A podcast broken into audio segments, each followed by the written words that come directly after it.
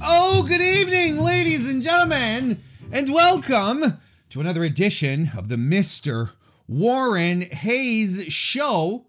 I, of course, am Mr. Warren Hayes, and this is the, the place on Thursday evenings where we all settle in and we start talking about professional wrestling right here on youtube.com slash Mr. Warren Hayes. It is December 17. We are literally awake of awake. A, yes, we are literally awake, but we are literally a week away. That's when you put two words together. A week away from discuss from uh, discussing Christmas time because or because it, it is Christmas. I am complete. I should write my intros. I think I think I should script them moving forward because uh uh because yeah I think I think sometimes I have really good intentions on how I want to manage stuff and uh doesn't exactly always start. But look, it's a week before Christmas. I hope everyone is starting to get into the holiday spirit. Uh, if not, well, you still got a few days. We're getting there. Otherwise, you are. Uh, I hope that you are in the wrestling spirit because that's what we are going to be talking about tonight. Going to be talking about WWE. Going to be talking about AEW. Hell, we're going to be talking about New Japan tonight, right here on the Mr. Warren Hayes Show, youtube.com slash Mr. Warren Hayes, because I record it live. Every Thursday, 9 p.m. Eastern, is where you will find me. Right here with a group of people who are joining us, uh, hanging around, uh, hanging around our uh, the chat room, ready to interact and chat. It's in this cool place. Like who's here, you ask? I'll tell you who's here. Tim Traver is here. Good to see you. Tim, uh, we also have Robert Larry and Kelly Tonjes. Hello to both of you as well. Our boy Throwback popped in a little earlier. How you doing, Throwback? Good to see you. Uh, by the way, Throwback this weekend on his audio podcast, not the, the one that he does on YouTube, but on his audio podcast, he has a surprise guest lined up. And you might know who this surprise guest is, but the only way you'll know who the surprise guest is is if you tune in and listen to Throwback, his podcast, which you can find over on Anchor FM and other wonderful podcast uh, platforms as well. So do check it out um, because you're going to be surprised. We also have uh, Mr. Fretz, who's with us this evening. Good evening, Fretz. Nice to see you. Our boy Ben is here as well. Benoit, and nice to see you. Wrestling Plug Inc. Brian Payne. Hello, folks. Conrad is here as well. Anakin uh, JMT. Carlos, how you doing? And Nick Wolf. Everyone, hello and welcome. Welcome, welcome, welcome. It is good to have you here per usual. And if you want to join in on the live chat, do consider coming over every Thursday night, like I said, 9 p.m. YouTube.com slash Mr. Warren Hayes. It's a good time. You know what else is a good time? Bell2Bells.com. That's B E L L T O B E L L E S. Which is your women's uh, wrestling, west, wrestl, women's wrestling wire. I really need to start writing these down. My improvisational skills ha- are are completely shot. They really are. But I'm still happy. I'm still happy that I'm able to string some words together and come up with coherent sentences. Um, that being said, uh, Bell to Belles. Hey, you know what we're doing on Monday? This is really cool. On Monday, we are having our very first Bell to Belles uh, event, which is going to be a Q&A session with independent wrestling superstar Faye Jackson. And I am really, really excited about that. Faye is going to pop into a Zoom call with myself and other members and other registrants you who can come in, just come in and, and chat with Faye, ask her questions, a Q&A, man. That's how it works. That's going to be great. So it's this Monday uh, at uh, 5 p.m. Eastern that we're doing it. So um, it, it's going to be the very first, uh, the very first event of this year's Creepsmas. yes, because we're going to have a merry Creepsmas with Faye. So it's really, really cool. Uh, g- head on over to Bell to Belles and register. You need to register to get the, the link to join the call.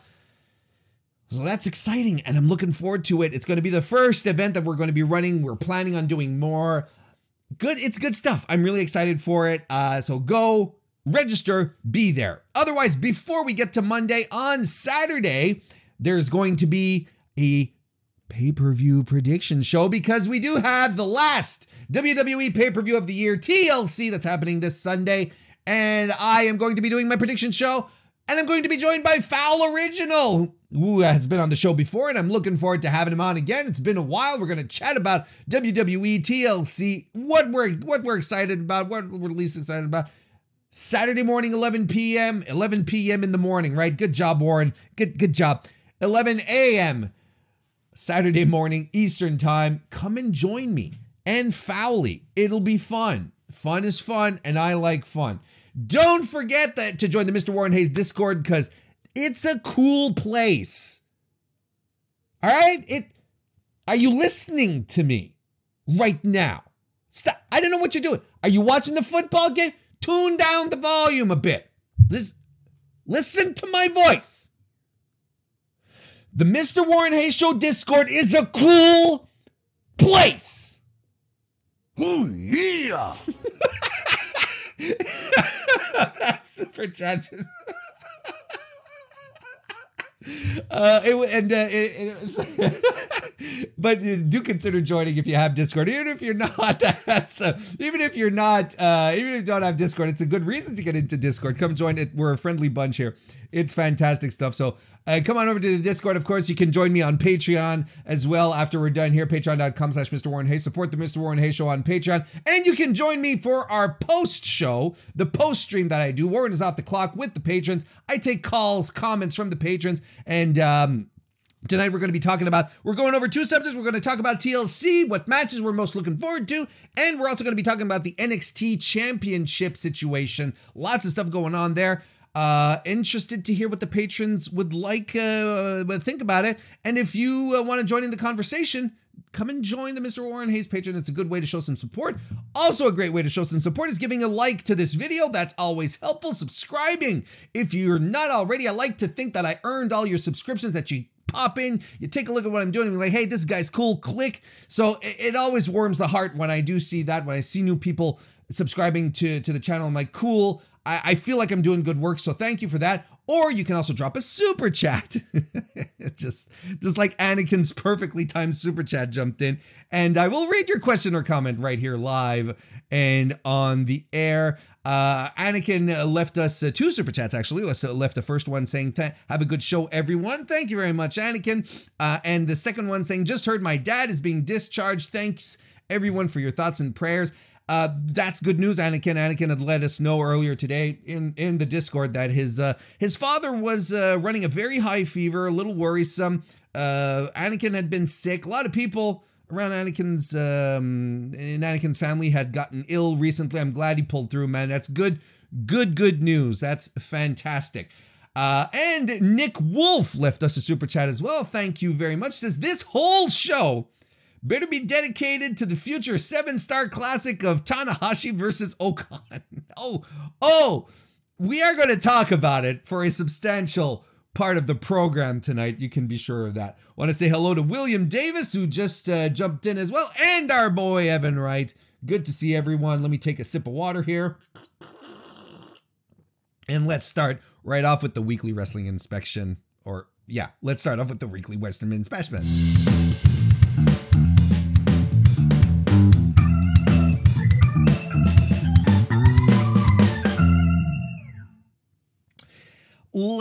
Let's start talking about uh, the week in wrestling. And we will begin by talking about um, New Japan Pro Wrestling. How about that? Let's start talking about New Japan Pro Wrestling. There's been a couple of events that happened uh, this weekend. Uh, with this weekend, we had the uh, the the, the um, Super J Cup 2020, which uh, occurred specifically for uh, North America, basically New Japan of America. So it was all um, American-based wrestlers who were in it, and there was uh, it, it, was a very very good. Uh, it was a it, it, it, was a great tournament, great participants is what I'm trying to say. There were there was a a whole um, a whole list of great people on that card. NTJP who were um, I enjoy I enjoyed the uh, I enjoyed the tournament. I really did. I thought it was a lot of fun, and I and I I, I wasn't able to watch it live. I had a lot of work related stuff on my on my day job on Saturday, which is weird because usually I don't, but it was a special occasion anyway. Long story short, I wasn't able to watch it live, but I did catch up with it uh immediately on Sunday and I had already seen a few comments over on Twitter and and and and whatnot and uh, there were a lot of uh, there were a lot of people who were um like I thought it was a very 50-50 kind of event. I was there, there was a lot of people saying, "You know what? It was fine. You didn't miss anything." Or other people were like, "Ah, this is pretty good. There were some good matches." So, you know, clearly not like a, a critically acclaimed across the board thing. And but I enjoyed it. I thought it was good and I agree. Like if you don't watch it, you're not going to miss anything. There's nothing where on this card where you're like, you absolutely have to see this. This is such a seminal moment. But if you don't watch it, you're going to miss out on the main event, which was um, ACH versus El Phantasmo, uh, who made it to the finals.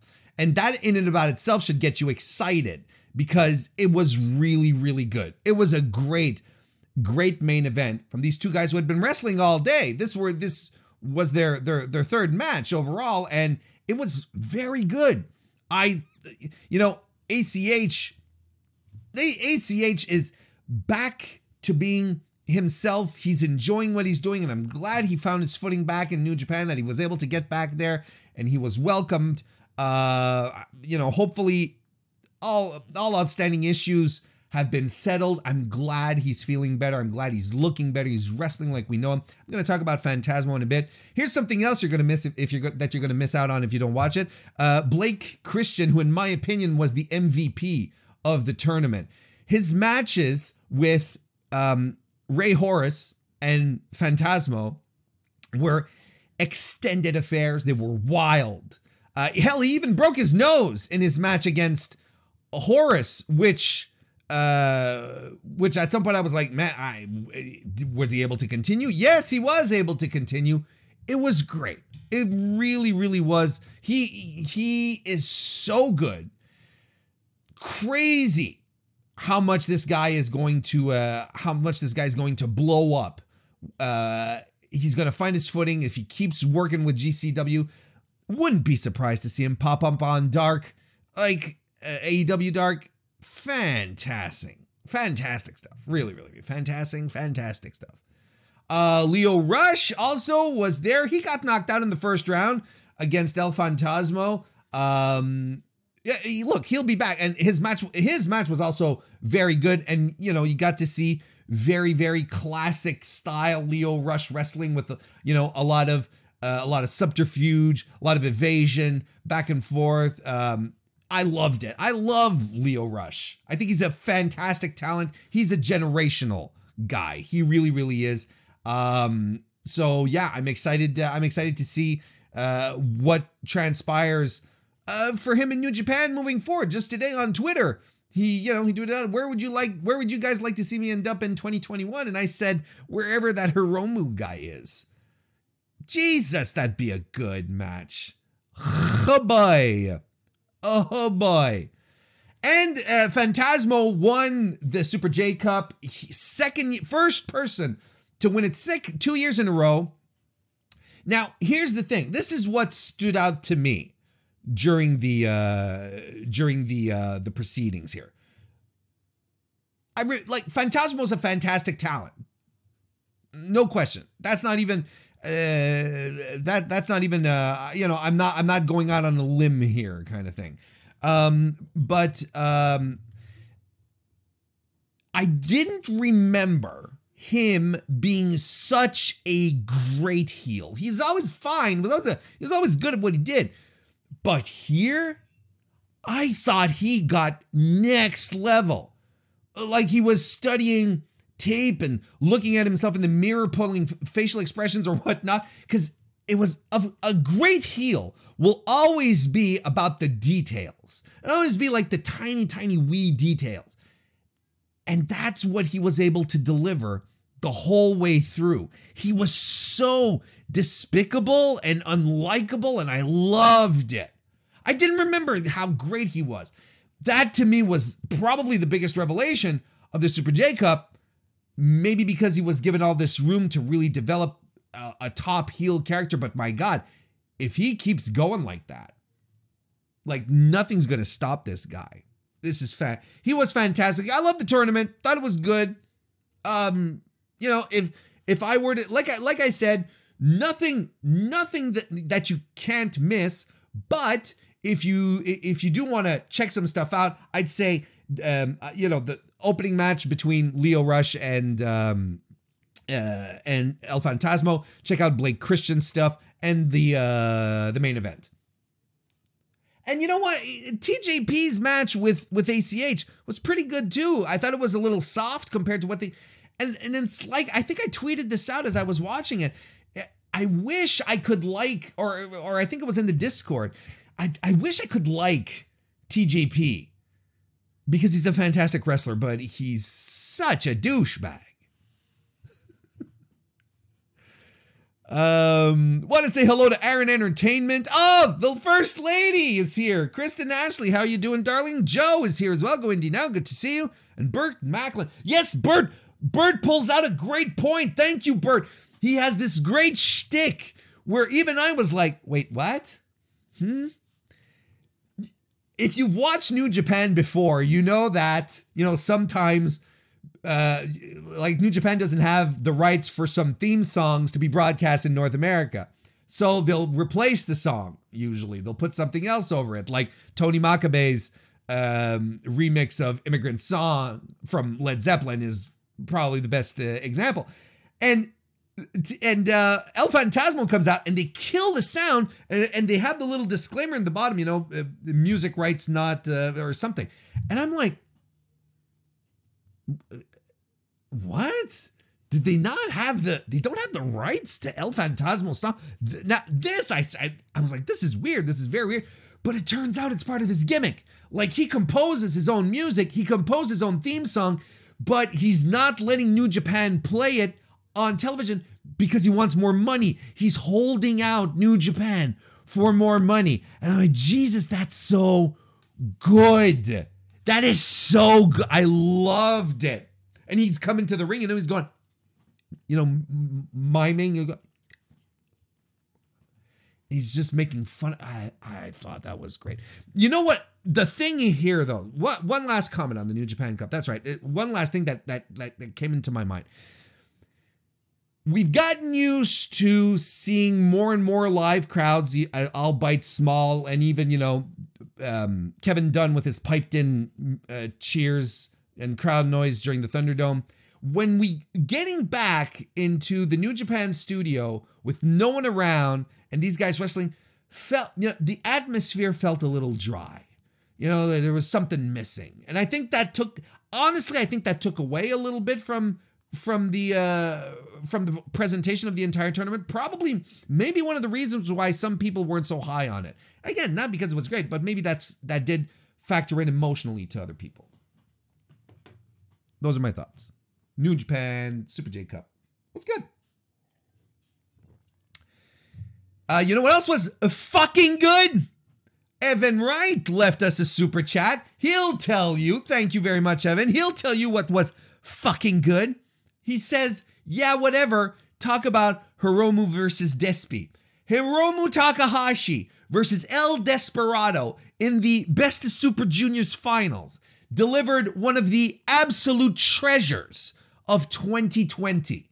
What a goddamn match that was. Absolutely one of the best wrestling matches of the year. Without question, the best match of the Super Juniors. Um, they they just went all out here.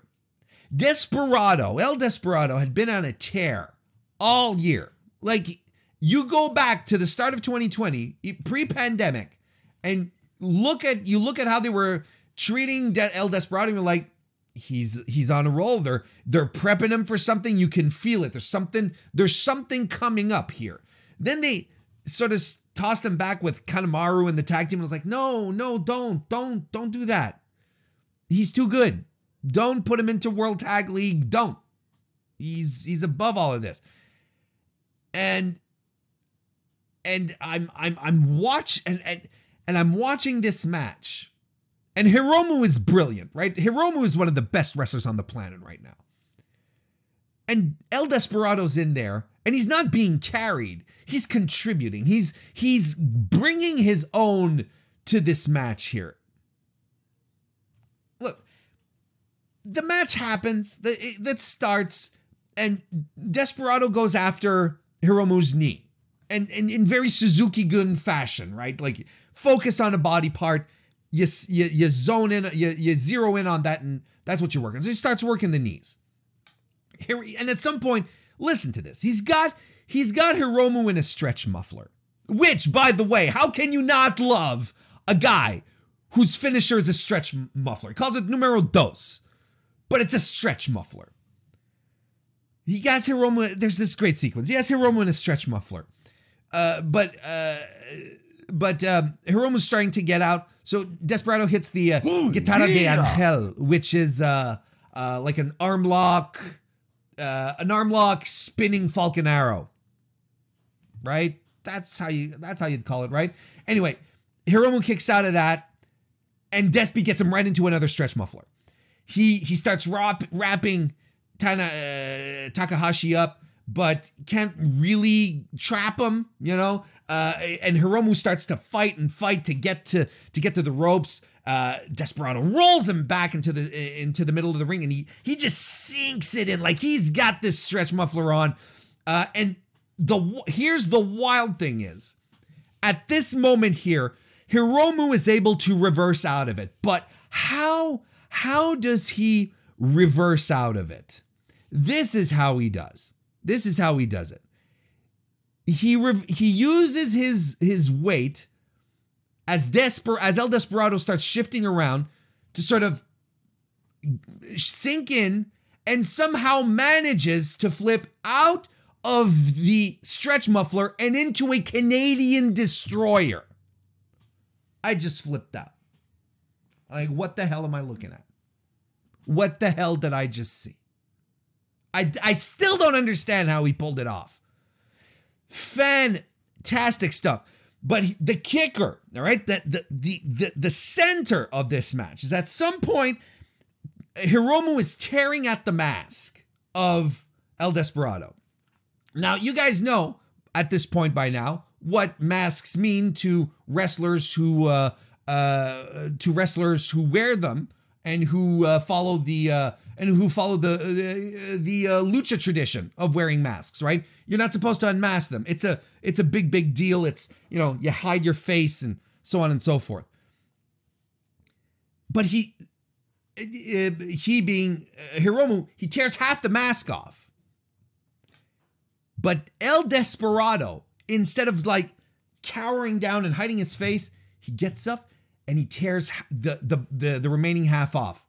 And we've got back again Kyosuke Mikami, who's who was Hiromu's eh, who was eh, when he was a young lion, basically, he was Mikami, and he was in the same class as Hiromu was. Like they finished the their their young lions uh training together essentially. They were in the same class, and he unmasks him and he just stands there and he looks at him. He looks at at Hiromu and he's not hiding. He's not going away. He's not trying to hide his face. He's like, "Yeah, fuck you, man.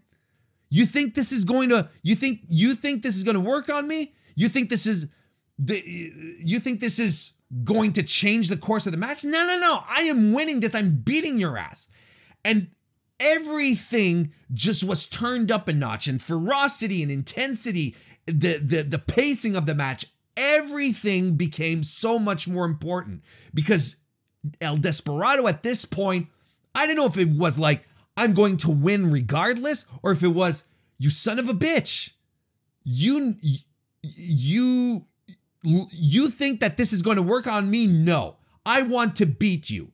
We trained together. We have our history, our past together. And here you are, Mr. Top of the World.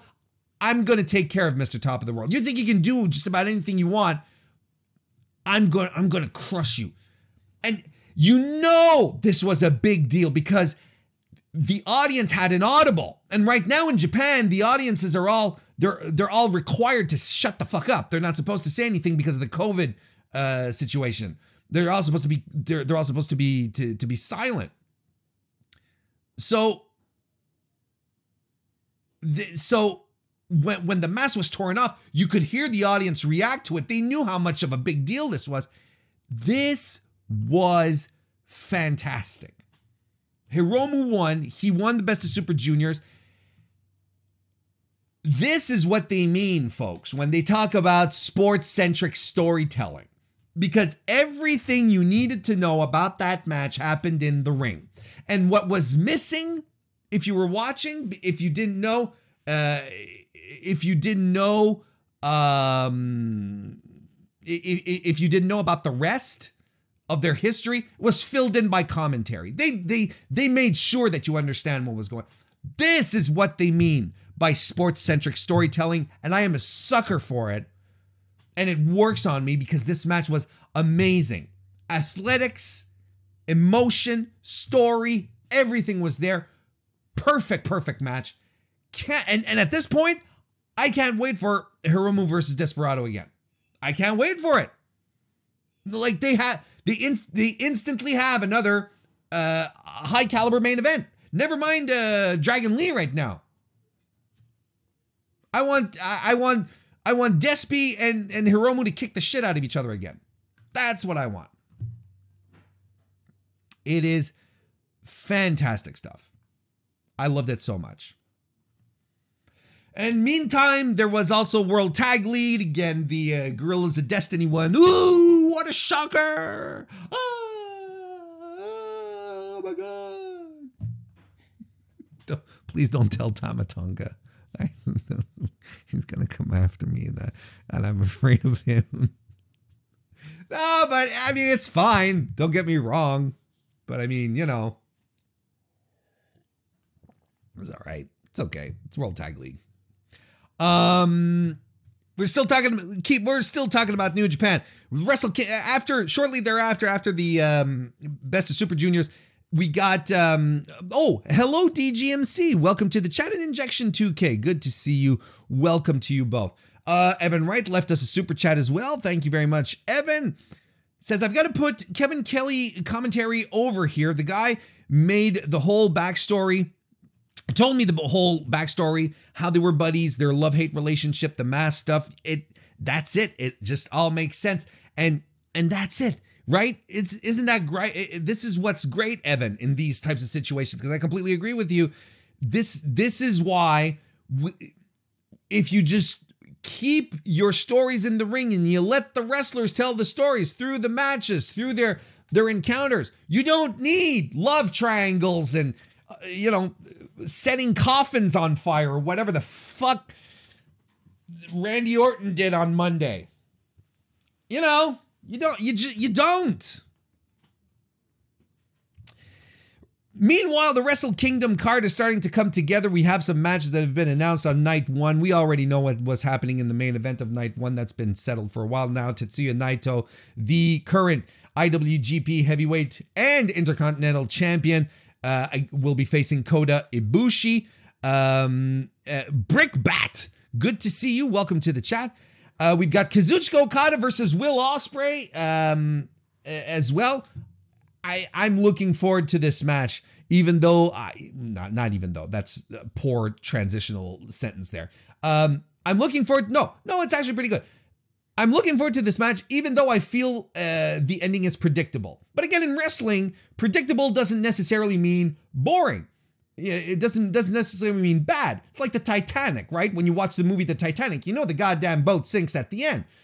When it's how you get to the boat sinking that's interesting. So I feel in this case that Will Ospreay is going to win. He's going to finally get his big win over Okada, uh, over Kazuchika Okada, and um, and solidify this uh, this empire stable that Will has been working on and establish himself as a top heel in the company as well. Like there's a lot of stuff that has to come out here.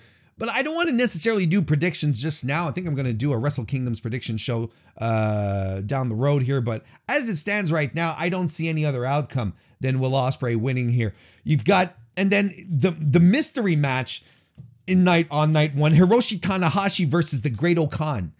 You, I, I tweeted out when I saw this. I tweeted out. I said to myself, and this is for you, Nick Wolf. I I I, I tweeted out and I said, "What's a New Year's Dash match doing on the Wrestle Kingdom main card?"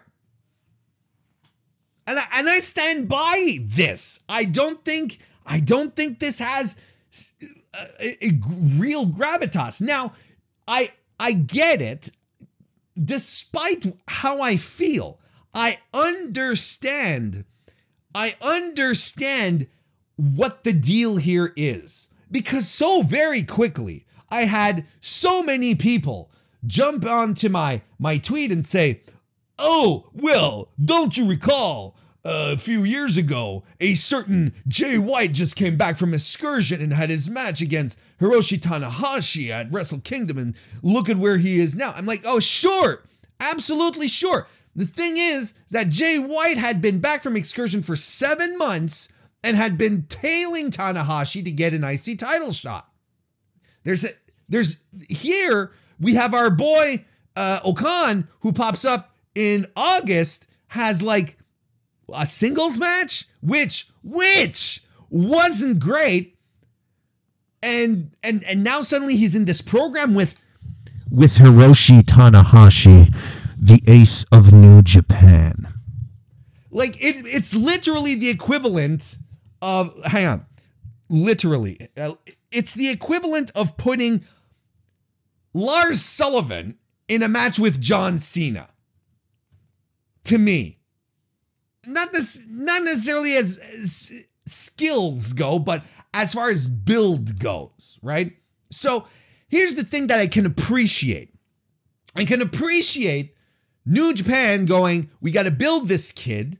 We got to, and what better than to put him on the main stage with one of the top guys, if not the top guy, right? And I I can get behind that.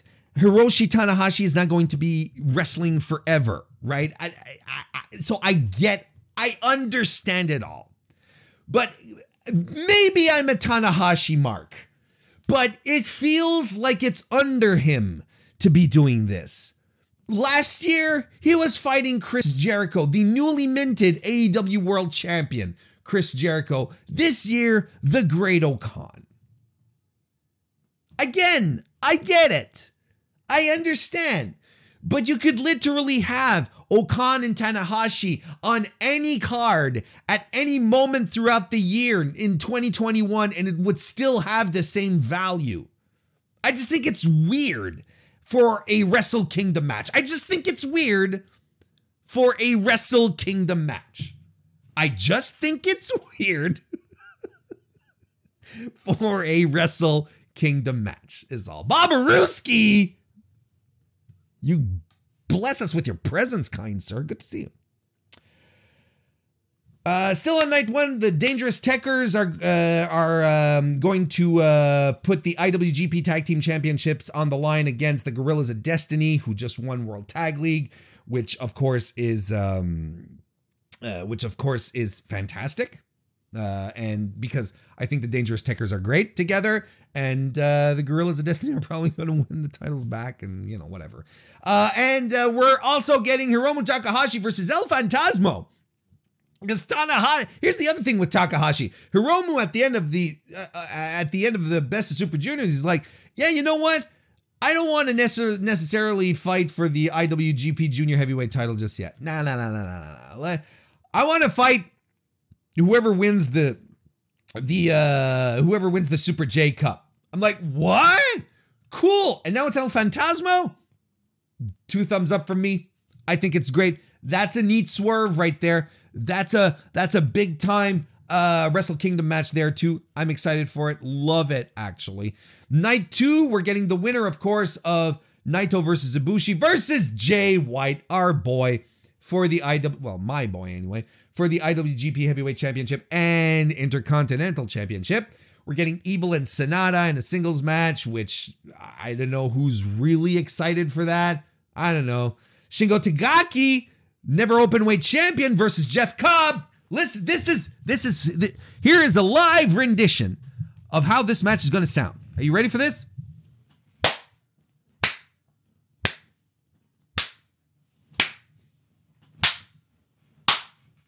Ow, my hands.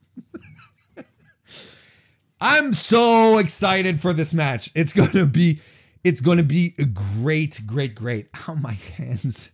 Uh, Taiji Ishimori, the IWGP Junior Heavyweight Championship, uh, is uh, going to be uh, defending then against either Hiromu Takahashi or El Phantasmo, whoever wins on night one. So that's pretty cool. Uh, yeah, so that's what we have. Uh, that's what we have so far. I'm excited about it. Uh, I mean, I mean, it's Wrestle Kingdom, right? It's gonna be, it's gonna be a good time. I, I'm excited. No, I'm not gonna slap my hands harder. Ow. Eben Wright left us uh, another super chat. Thank you very much, Eben. He says, I'd agree with you with my Tana, with your Tana rant if Wrestle Kingdom were one night. Well, it's a it's an extravaganza, right? On two nights. And if this is what you're gonna give us.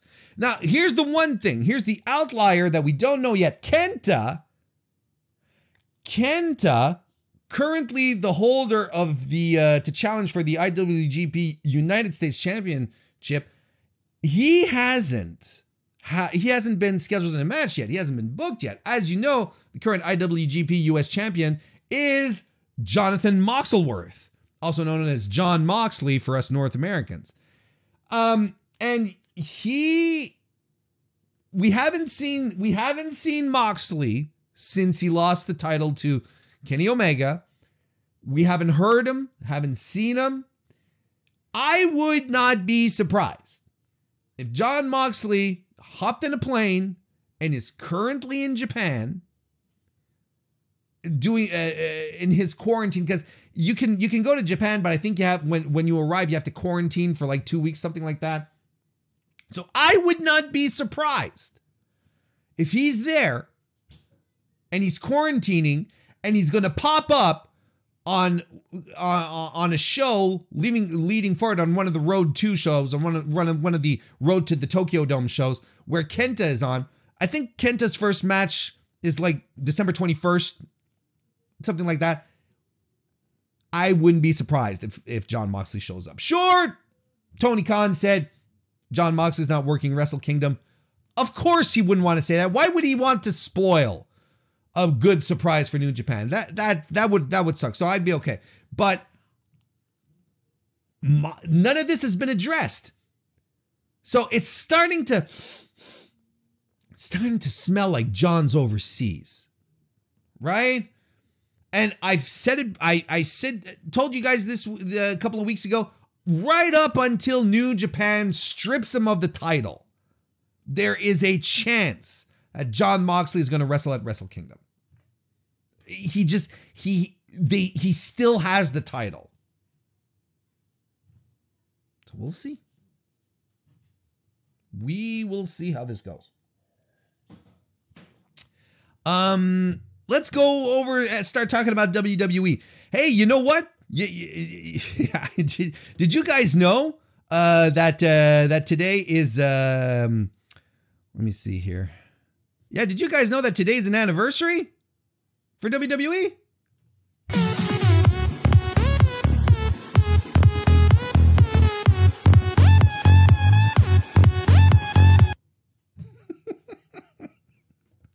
That's right. It has been it has been 2 years.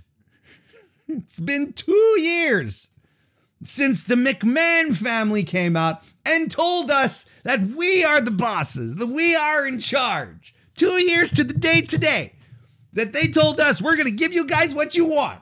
And they had Batista come back and say, "Give me what I want." And he got what he wanted. What about us?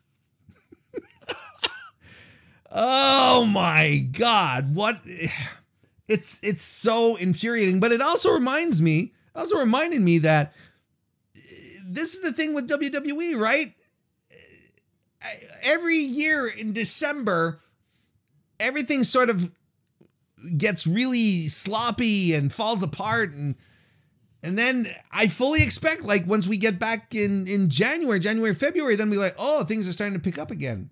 And I don't know, man. It's it was wild to think that that promo, that that thing in the ring, we're going to start listening to you guys. And, you know, you're the fans, you're in charge, you're the bosses. And Vince is like, there's no one in the audience. I'm in charge now.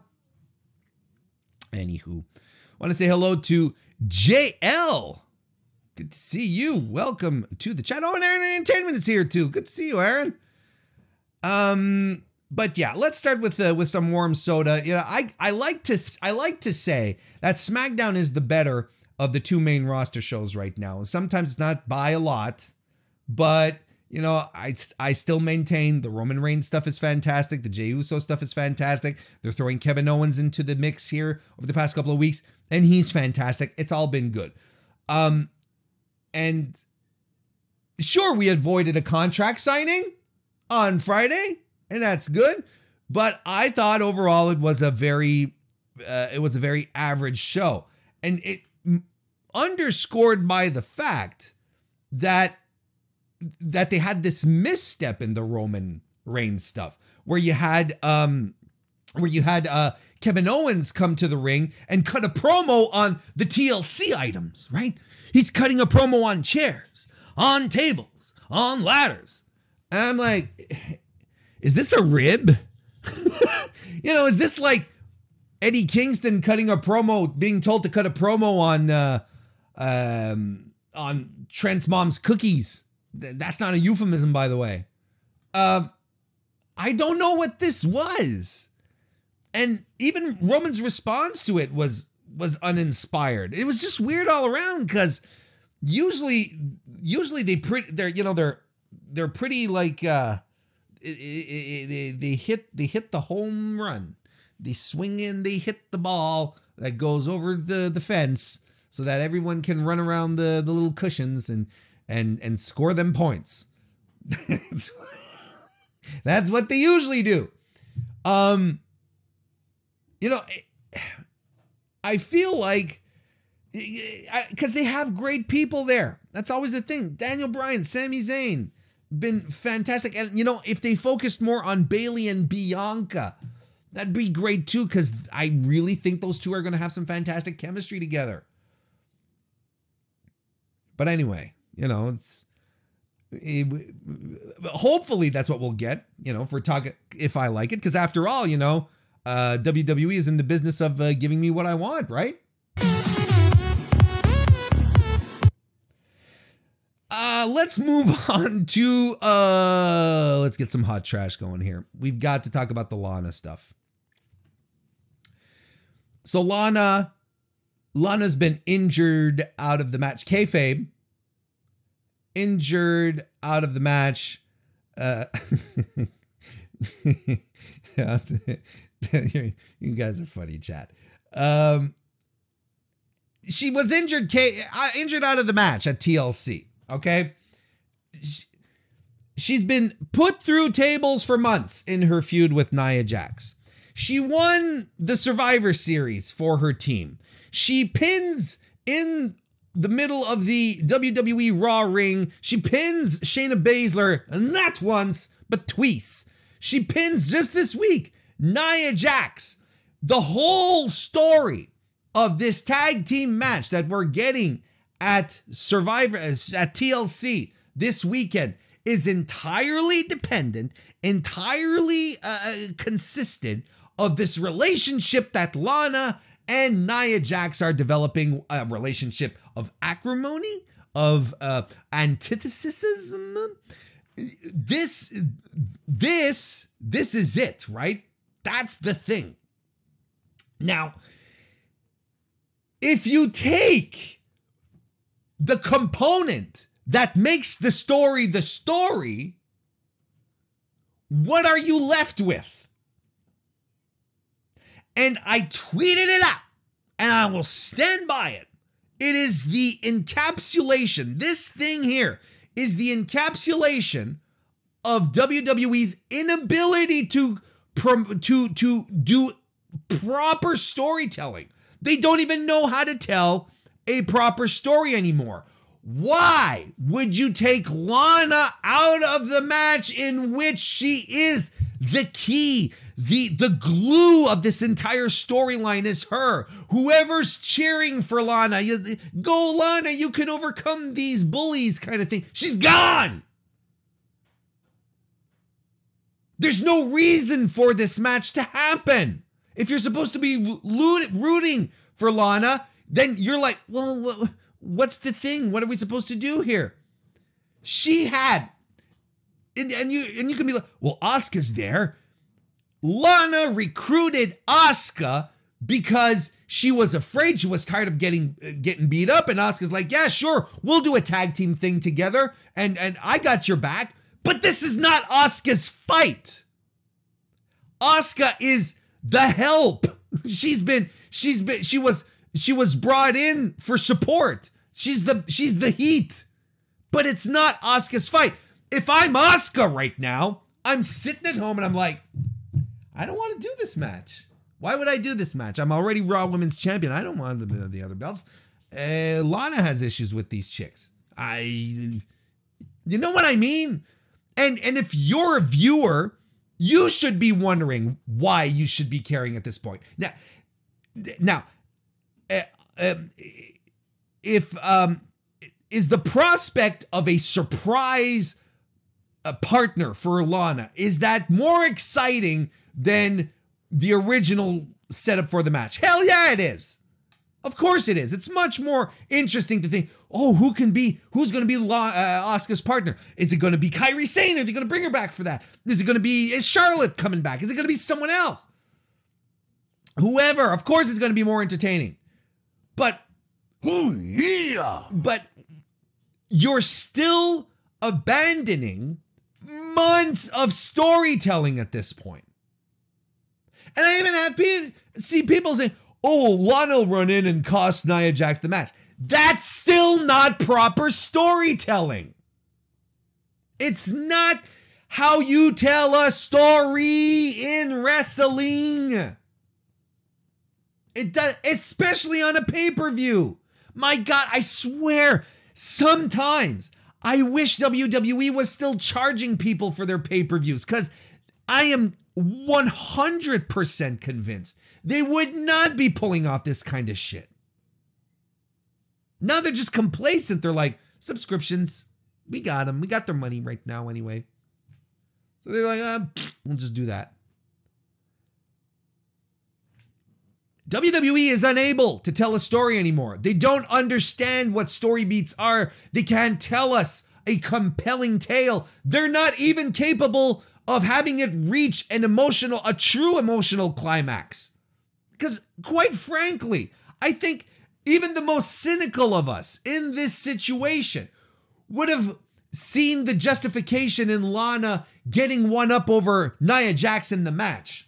And we'd be like, cool. Good for Lana. And now let's move on. You know, kind of thing. But that's that's what you're supposed to. Otherwise, why are we getting invested in these situations? What's the investment? What? Oh, but uh, uh, she can come back anytime and, and continue this feud. Sure, if we if we had faith in WWE being able to do long-term planning, which they are incapable of doing, which they don't do, which they don't do, and people have admitted it. Bruce Pritchard has admitted it uh, on uh, Conrad's podcast uh, years before being hired back by WWE, saying, you know, we put out so many hours of live programming a week, pal. It's so hard. It it it still doesn't register to me. It does not register to me how hard it can be when you have the resources at your disposition to put out a weekly product that is consistent, that is logical, and that also has compelling wrestling throughout it all. I don't under I it's not because the talent isn't there. This is management. This is cre- this is the creative process within the company that's broken. I don't buy it anymore. At some point, I was like, yeah, yeah, it is a lot of, you know, three hours of Raw, two hours of SmackDown, and, and now two hours of NXT. And then when there's a pay per view, holy cow, pal. No, I don't buy it anymore. Oh, not not yeah. when you're a billion dollar company. Not when you're trading on this uh, on the New York Stock Exchange. Not when you're when you're able to negotiate million dollar uh, licensing deals. I just do not believe it anymore. I don't.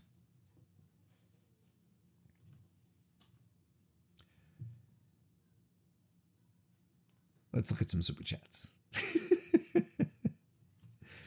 um, Injection 2K left us a couple. Thank you very much, Injection 2K. First one says, "What if Lana returns and joins Lana, Anaya, and Shayna LML?" um, I actually, I actually suggested that that she would turn on Asuka at the pay per view and and you know and can beat if you can beat him, join him kind of situation. Uh, sure, but now that they've injured her out, injured her out, and she's been taken to the hospital and can't wrestle, I'm like, really? And I mean, if if they do do that, you know, if she does like hobble back and then attack Asuka kind of thing, I'm like, my God, like that isn't even a swerve. That's kind of it's bad. It's just bad storytelling. It's just bad storytelling because the months of build up to this I can understand why people don't get invested in WWE anymore because they just pull the rug from under them, you know. And the second super chat that Injection 2K left says, or what if Lana wins the Rumble by eliminating Nia? Wins the Royal Rumble. Injection 2K, my pal. Lana in a WrestleMania match. Lana at WrestleMania for a title is this is what you this is this is what you're advancing. This is what you're giving us, right? This is uh once in a lifetime.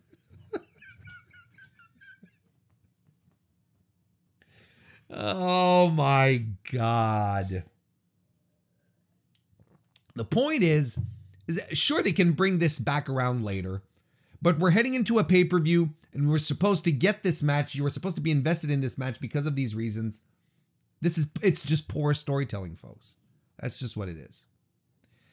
Uh, let's talk about some cool stuff though.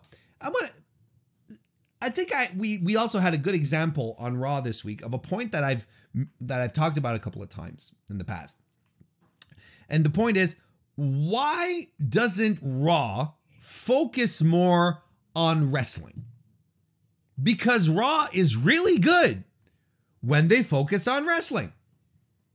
This Monday night, we had AJ Styles versus Sheamus. I thought it was great.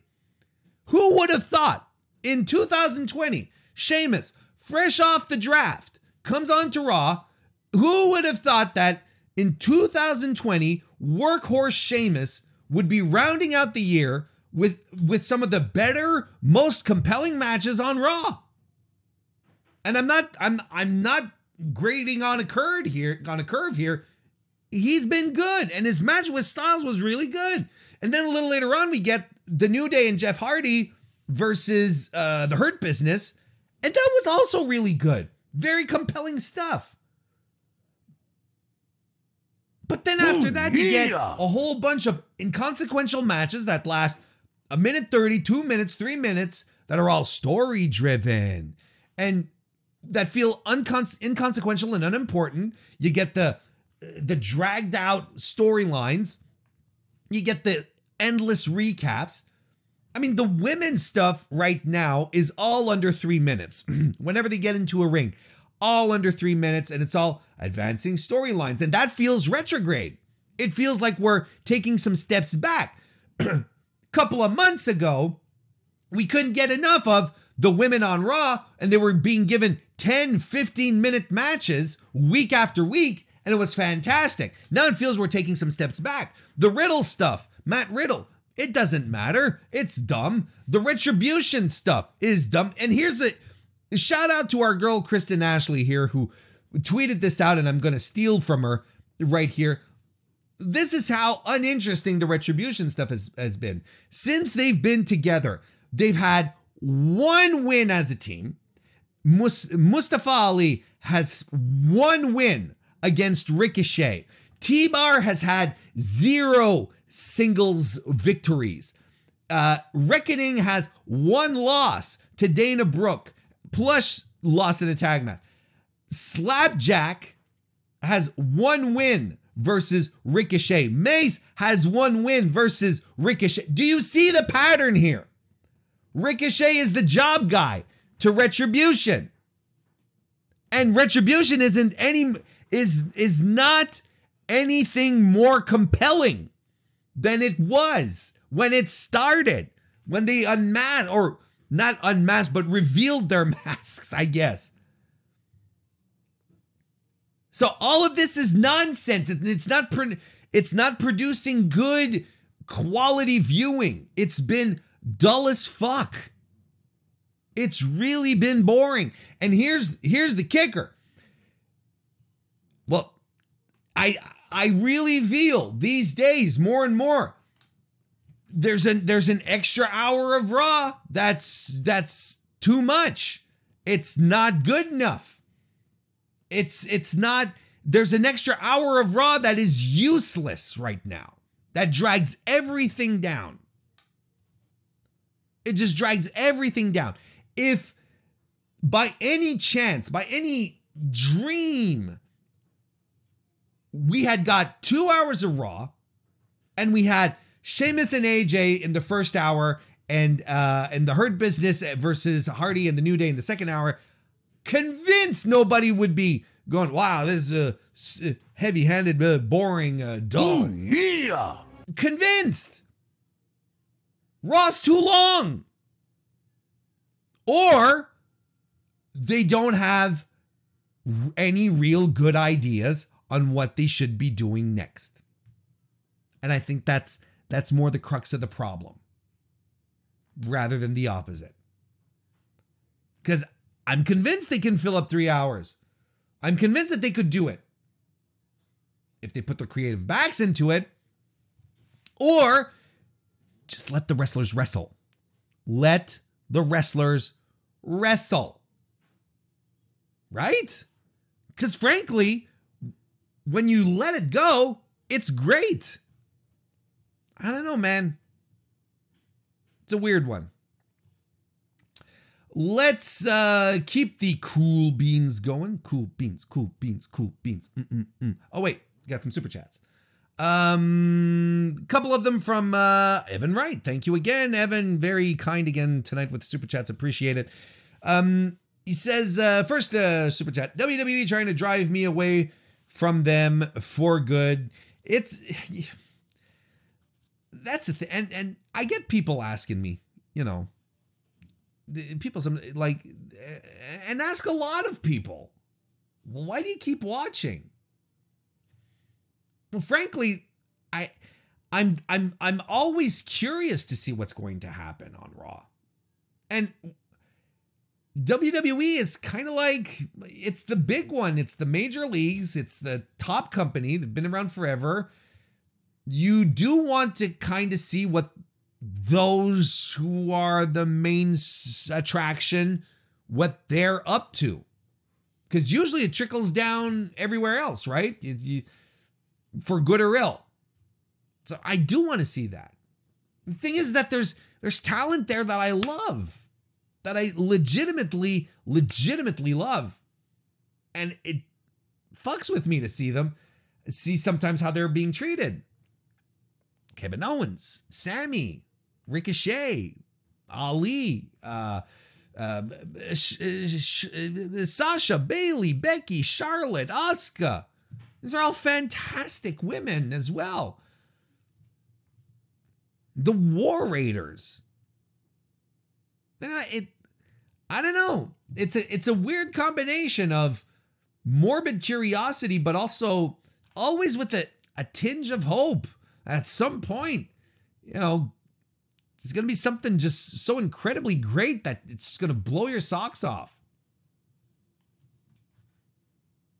I don't know, man. And uh, Evan writes a second super chat uh, says Ricochet should have listened to the Bucks. Yes, apparently the advice that the young Bucks gave him was hang around on the Indies a few more years, a couple of more years before getting signed.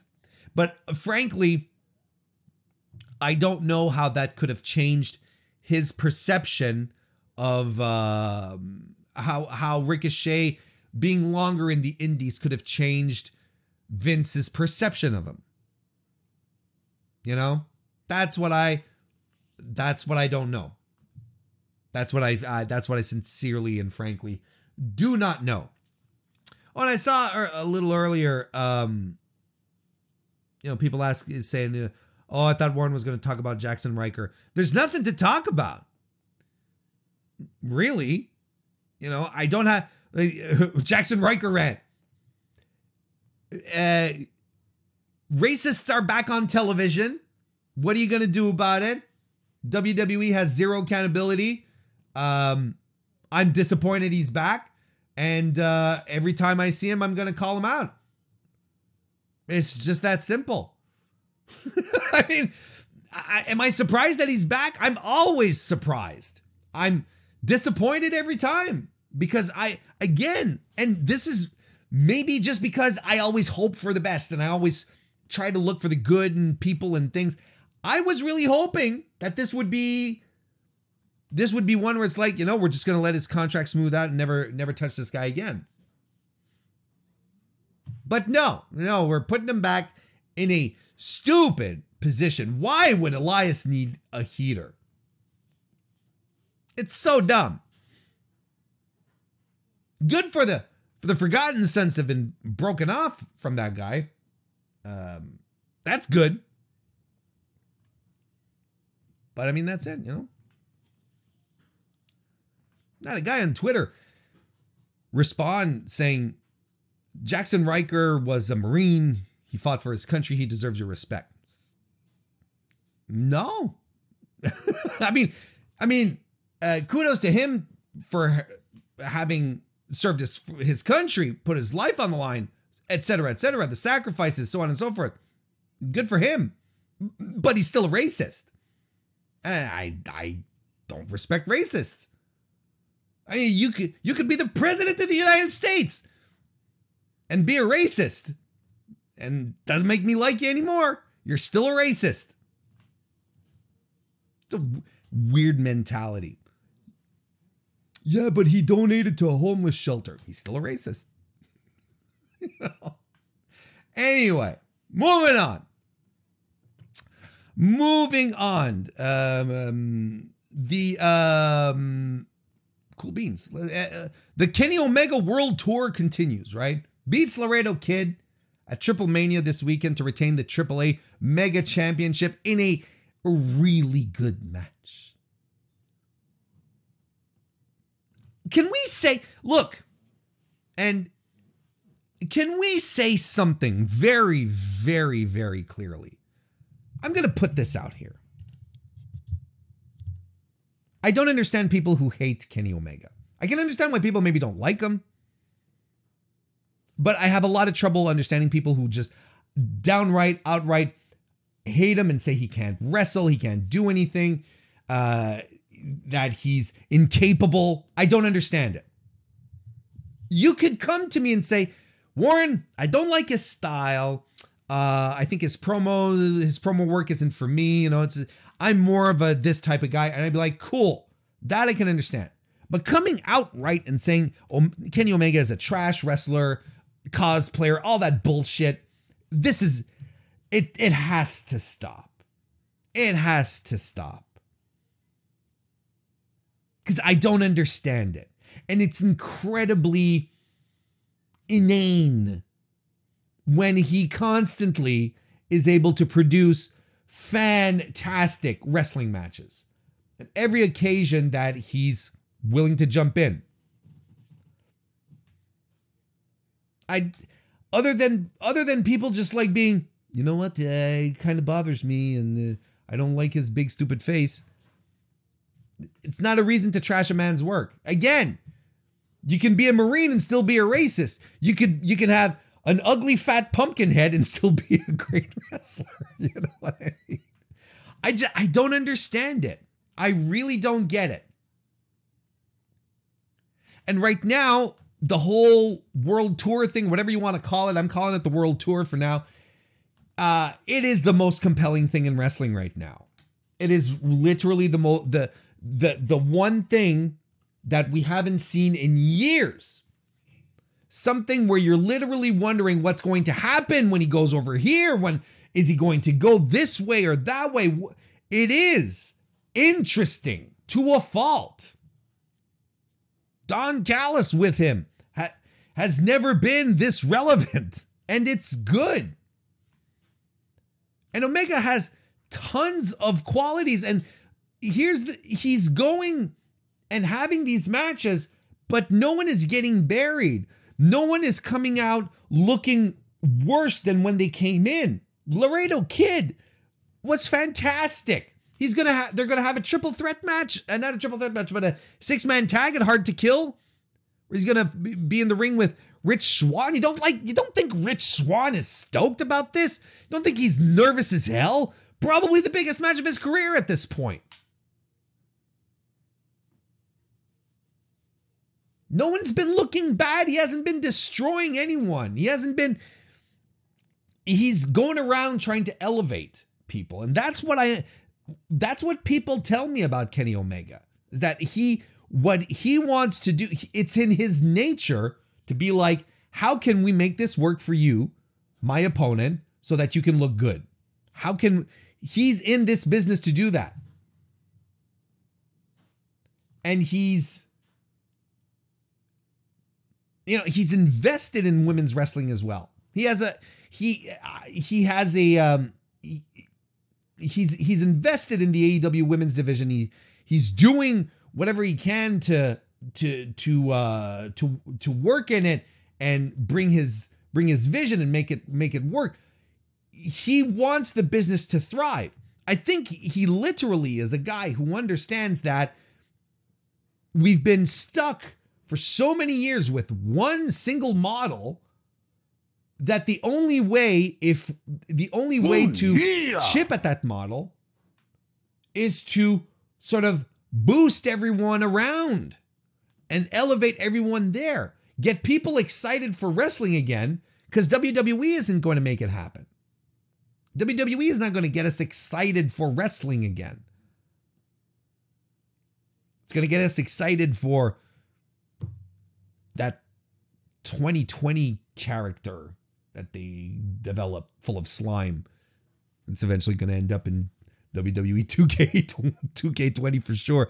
You know, eh, and I I I think ultimately that's what he wants. And if that is what he wants, if that is his end goal, despite the fact that you know, Cyrus the virus goes around saying, you know, we're making history and all that. He's not entirely wrong, but you know, we're making history and so on and so forth. Despite that, Kenny Omega has always talked about changing the world. This was even before the elite. This was his thing. That was his phrase. Well, is he following through on that? I I think he's trying to. I think this is his target. I think he knows he's in a good position to, if not change it himself, spearhead change. I'm okay with that. Why not try something different? I'm all for trying other things out. And if it doesn't work, he will at least have had the credit to have tried. Right? Anyway, Trying new trying out new things is good.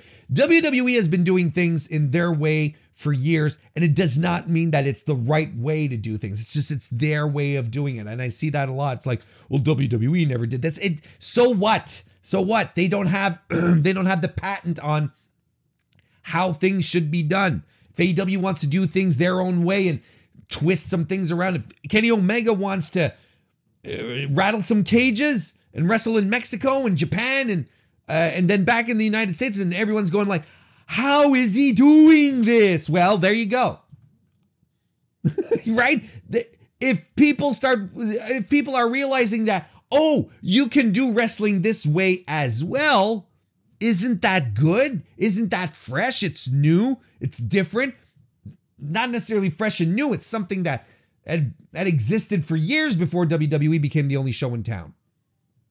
Uh, WCW had relationships with with New Japan for years, and in Mexico as well. The, NWA was the same thing. They had talent exchanges all over the place. I mean, this idea that WWE runs the show and you can't go to the indies and you can't go over here. That's a it's a WWE thing of uh, it's a WWE WWE way of approaching things. Excuse me. Why not crack the model? Why not try uh try some new stuff out, right? Right. I know you guys agree with me. Anyway, showed up at Triple Mania, retained the title, showed up at Impact again uh, to reform Bullet Club with the Good Brothers, which I thought was funny. And you know what I thought? And this set up the match at Hard to Kill, uh, the next Impact pay per view, um, which um, Ooh, which is yeah. going to be Kenny Omega and the, the Good Brothers versus the Motor City Machine Guns and Rick Swan, Rich Swann, excuse me. Um, and what I thought was funny here is that then on Twitter you had like Tama Tonga and Bad Luck Fale who were like, hey, you know, Bullet Club, really? I mean, don't you guys don't you guys know we're still Bullet Club here? And they're the firing squad, right? Because the firing squad subfaction in in Bullet Club, they kind of made they kind of made the decisions, right? Like they're they, they, if you didn't have the firing squad behind you, you were you were kind of boned. So I'm kind of wondering what I would love. I'm not gonna lie. I would love to see Kenny Omega end up in New Japan. Here's my dream scenario. Okay, here's my dream thing. Wrestle Kingdom, night two, um, Kota Ibushi retains, who won the title against Naito the night before, retains this, uh, retains this title against Jay White. His old pal, Golden Lover, Kenny Omega comes to the ring and is like, bro, I'm challenging you for your title. I got to add to my collection kind of thing. Kota Ibushi is like, what?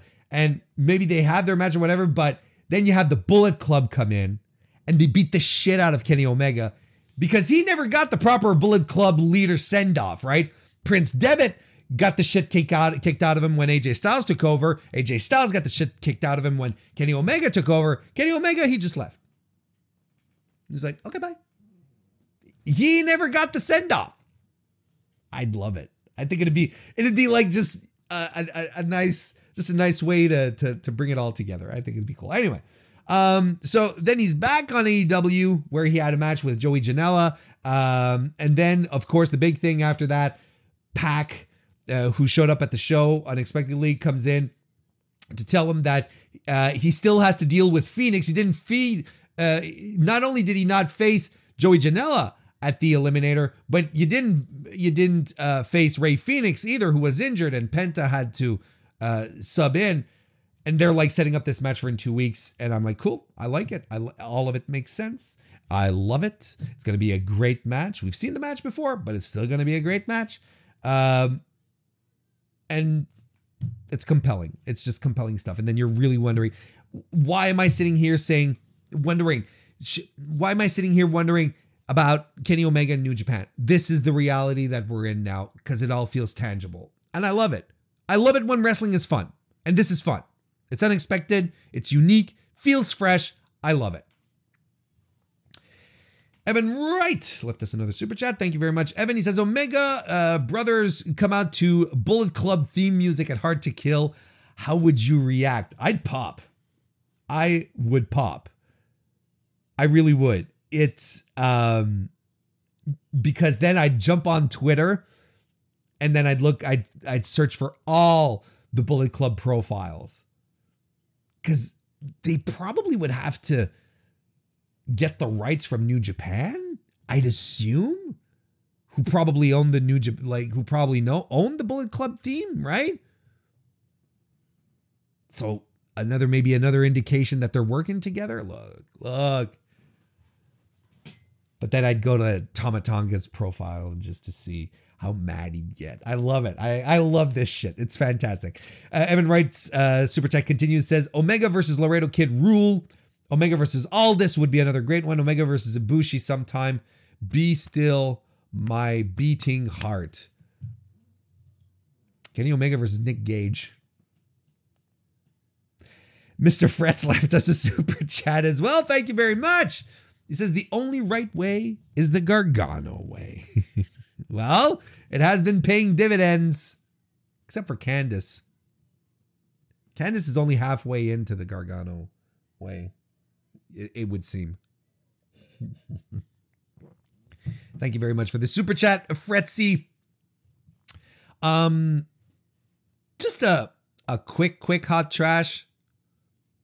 I know a lot of people like it. I'm I'm gonna go on the record, officially on the record. Um, I I don't like the acclaimed's rapping gimmick. I don't. I don't like. I, don't like it. And and Max Caster is competent at what he does. He's not bad. Um, I've seen it before, and maybe that's the thing. I mean, they're heels after all, right? Maybe I'm not supposed to like it. that's cool. I'm and I'm old. That's cool. Oh, yeah. I've seen this before. Frankie Kazarian made me laugh with his uh, Man on a Mission reference. Got a good chuckle out of me. I'm like, yeah, the boy here is uh, it's making sense to to to he's making sense to me. They're a good tag team. Gimmick doesn't it doesn't do it for me. Like, eh, it's kind of cringe, but in a good way. Maybe it's maybe that's how I'm supposed to feel about it. They're heels. If they were baby faces, I'd be like, whoops, whoopsies. but as it stands right now, no, it's not doing it. And, and and I will say this though. This was the acclaims Oh, first yeah. like tag match on Dynamite, right? First time doing the gimmick on Dynamite. Kind of weird that kind of weird to me that they do the gimmick and then they have SCU get one on one over them with their with a response. That seemed a little uh, just a little strange. I would have let the guys like have their moment and then have Frankie Kazarian just pout in the corner and get angry and scream a dooyah at him, you know, kind of thing, and talk about his hair plugs. Uh, but I mean, I, I realize I'm nitpicky, but I want it to be on the record. I don't like it. I'm a grumpy old man. Um, super chats. We got some. DGMC. Thank you very much. Left us two. Says Omega versus Gage in karaoke. Someone book it. Honestly, who would win? I am sure Kenny Omega is really good at karaoke. the other super chat that DGMC left is uh, Austin Gunn is a better rapper than Max Caster. Yeah, I heard that. Um, I heard that uh, Austin Gunn. I didn't. I I completely slipped my mind, but apparently he released a rap video, and apparently he's pretty good, and I, that good for him. Uh, I, you know, I'm curious to see. I I, I want to watch it because I want to see uh how many times, how many words he's able to to rhyme with uh, arm drag. That's what I'm really excited uh, to to study. Cool beans to wrap this one up, folks. I'm going to talk about the AEW women last night. I thought the match. Okay, first first of all, um, no, I'm going to talk about the match because it all ties in. Yeah, okay. Constructing my my my my thought process here. The AEW women's match last night, the tag team Serena Deeb and Big, Big Swole versus Ivelisse and Diamante was fine. And the fact that there was a post match angle was even finer. I thought that was really good. Okay. The match, the match was fine. Um, I kind of feel like Diamante is a she's often it, it sometimes feels like she's a step behind or she's a little soft. I don't sometimes she's hard to grasp. Like sometimes you're like, oh, this is cool, but but man, when Serena Deeb was in there, holy shit. And I popped so hard. She she's got Ivelisse on the ground and she's grapevining her leg, and I'm like, mood a lock. But Diamante then comes for her as she's standing with the leg grape uh, with the leg in a grapevine. Oh, yeah. So she grabs Diamante and she suplexes Diamante, still holding on to the grapevine with the leg. Fucking awesome stuff. Cool, cool little spot there. That was eh, that got me pop popping, and you know, Big Swole uh, commentary talked about it as well, and I had heard that as uh, on top of it, she's been working a lot with Dean Malenko, and I think it shows. I think she's become a lot. Uh, she's uh, she's even more tight in the ring. Uh, lots of good stuff here going on in in, in this match. Um, after the match, Nyla Rose and Vickie Guerrero hit the ring and they attack the baby faces. Uh, and who comes to their rescue? Who comes to their rescue? It's not future mother Brandi Rhodes, who, by the way, congratulations uh, to the couple. I think that's um, that's a given. I think we've all sort of congratulated them after the wonderful surprise last night. Uh, beautiful stuff uh, and, and very good news for for for both of them. Red Velvet comes in for the save. Now, I can't underscore how big of a deal this is for a developmental talent, Red Velvet, who I think has had one dynamite match, mostly on dark, comes in for the save. She chases off the baddies. I thought that that was a big deal. Gets a chair on. Uh, she she swings the chair at uh, Nyla, if I'm not mistaken she comes in, and yes, it's all tied into the beatdowns over the past couple of weeks. It's a matter of, uh, you know, there's a bit of a pound of flesh kind of situation here. I get that. But this is, it's significant, right? This is something that we had been complaining about. When I say we, I mean mostly me. That AEW is not developing their talent. They're not giving us reasons to care about these faces. We don't know who these women are. Now we're getting a, a sense of unity here. Swole, Deeb, Red Velvet coming in. Things are starting to coalesce. Yes, it's been chaotic over the past couple of weeks, you know, with Jade, what's her name, uh, providing beat downs and Diamante and Ivelisse popping in and Vickie Guerrero and Nyla. And you're like, what's going on? Who's on? What's what's happening here? Things are starting to settle. The dust is starting to settle we're starting to get a good picture of what uh, of how things are going. Later on in the evening, Jade Cargill, thank you, Ben. um, a little later on, a little previously in the evening, we got a fantastic promo by Thunder Rosa, who then gets attacked by Britt Baker, who cuts a promo of her own. Thank you, Joel Larkin, for the super chat. I appreciate it. Thank you very much, and welcome to the chat. Now, I've seen, I've seen individuals complaining about last night as far as the women goes but and and and I, and I get their points to a certain degree because what I saw last night straight up folks what I saw last night are wrestlers getting into feuds because wrestling why why are Scorpio Sky and uh, uh, I want to say Sean Maluta, but oh, I am so sorry. Oh my God, Tye Dillinger.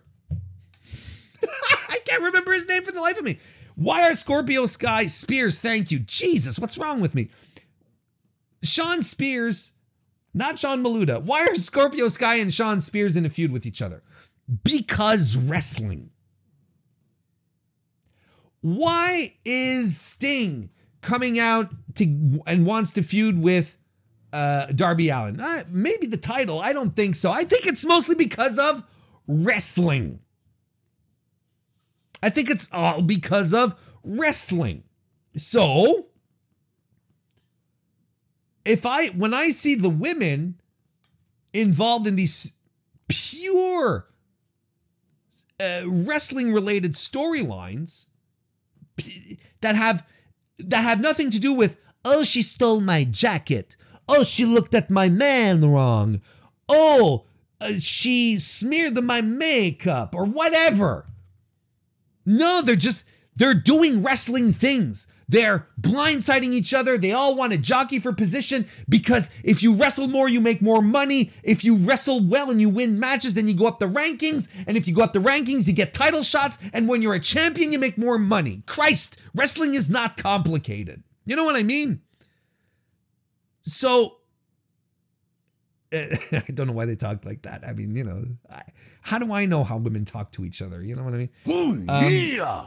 the so the point here is that everything that happened last night i don't need a deep backstory I if if they want sports centric storytelling this is kind of how you do it and i can get behind this and i don't want the women to have like these special cushy storylines on the side i just want them to fight each other and they can have any reason in the world to fight each other. They're wrestlers. That's what they're paid for. That's what we're supposed to watch them do. We're not supposed to watch them play video games. We're not supposed to watch them offer flowers to an anonymous person who they're talking to across the television set.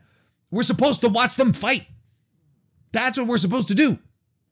The stories are extra. The the the soap opera thi- the soap opera-ish storylines, the relationships. It's extraneous to why we're here. So that being said, I am very very excited to see that all these women here are involved in very very simple, very very basic, and very very cool wrestling related storylines. And I'm excited that they pushed Red Velvet into this position, and uh, and I'm I'm I'm super excited that they're continuing with Thunder Rosa, giving her some spotlight, some shine, so she could cut a great promo. But the one thing, the little caveat here that I'm going to add on here, where the hell is your world's champion? Cut this shit out. Your your women will never be considered important. Your women's title will never be considered important if you don't convince us that it's important. If it's relegated to the second, third, fourth, uh, fourth rank, if you keep pushing it behind, people like, why would I get behind it? If you're not interested in it, I'm not interested in it. And I want to be interested in it. Because you need a strong women's division AEW. You really do. You need a strong women's division and you have a strong champion. You she should be prominently featured every goddamn week. She really should be. There's no reason why she shouldn't. Plus, you're supposed to be building a feud with Abaddon. Where was that this week? That's my only caveat. But I'll be damned if I'm not seeing things that are that are pulling at me in the right way. And eventually we're gonna get back, you know, we're gonna get Kris Statlander back eventually. She'll she'll be healed up. We're gonna get her back on uh, on television, and that's gonna be good. And if you know KiLynn King, who's doing great on Dark, she's she'll be on the cusp of moving up. I think Velvet, uh, um, uh, Red Velvet is fantastic. She's a good, solid choice as well. Look, yeah, I, I can't talk enough about Serena Deeb. I mean, she's she's uh she's the coach. She's the player coach that they need. Eh, There's too many good components here to not come out with something good on the other side. And and if AEW starts giving them reasons to to fight each other, I'm cool with that. Evan Wright left us a super chat. Thank you very much, Evan. He says uh, Omega um, Omega wins Impact NWA titles. Broom Girls replace the brooms with his title belts. I'm so on board with this Kim this Omega run, and I think Callis adds so much. It's really hard to uh, to not um, to not give solid solid props to Don Callis and his work that that he did. Uh, Kristen was on an Impact media call yesterday with Don Callis. I know I know certain members of the journalistic field were a little annoyed that Don Callis did it sort of like in kayfabe and uh, kind of cutting a promo throughout it all. But it it it worked and it made sense in the story, and I thought it was good. He's he's really entertaining. I thought it worked. And Kristen loved it too. So yeah. Uh Daniel Marshall. Marshall. Welcome to the chat. Thank you very much, by the way, for the super chat. I really, really appreciate it. Um, so yeah, so there we go. We're gonna wrap this up for tonight, folks. I really appreciate you all coming out here this evening. It was a uh, it was a good time per usual. Uh, remember, what do we have coming up over the next couple of days? Tomorrow night, of course, 7:30 p.m. Another edition of the Slate pre SmackDown show. 7:30 p.m. We're gonna run down whatever WWE has on the slate. It is the TLC Go Home show. Come and join me. Let's talk about it. Sometimes I talk about putting cold water over mincemeat. That you, you never know what I ta- what I have to talk about, what I get to talk about on on the slate. So so hop on. That is fantastic. Um and um and on top of that, uh third Saturday morning, a prediction show TLC, the pay-per-view that's happening on Sunday. Um uh that's going to happen on Sunday. Join me and Foul Original. 11 a.m. Be sure to be there, and we are going to be having our Q&A session with Faye Jackson over on belltobelles.com, B E L L T O B E L L E S.com. Go and register. Oh, yeah. That's going to be a really, really good time. Daniel Marshall with another super chat. I appreciate it. Yeah, getting that one in right at the last possible moment. Thank you. I appreciate it. And I appreciate everyone coming in here this evening, joining us. Join the Discord. I mean, I scolded you earlier on. Join the fucking Discord. Have a great time, everyone. Enjoy it. Thank you for coming. We'll see you next time.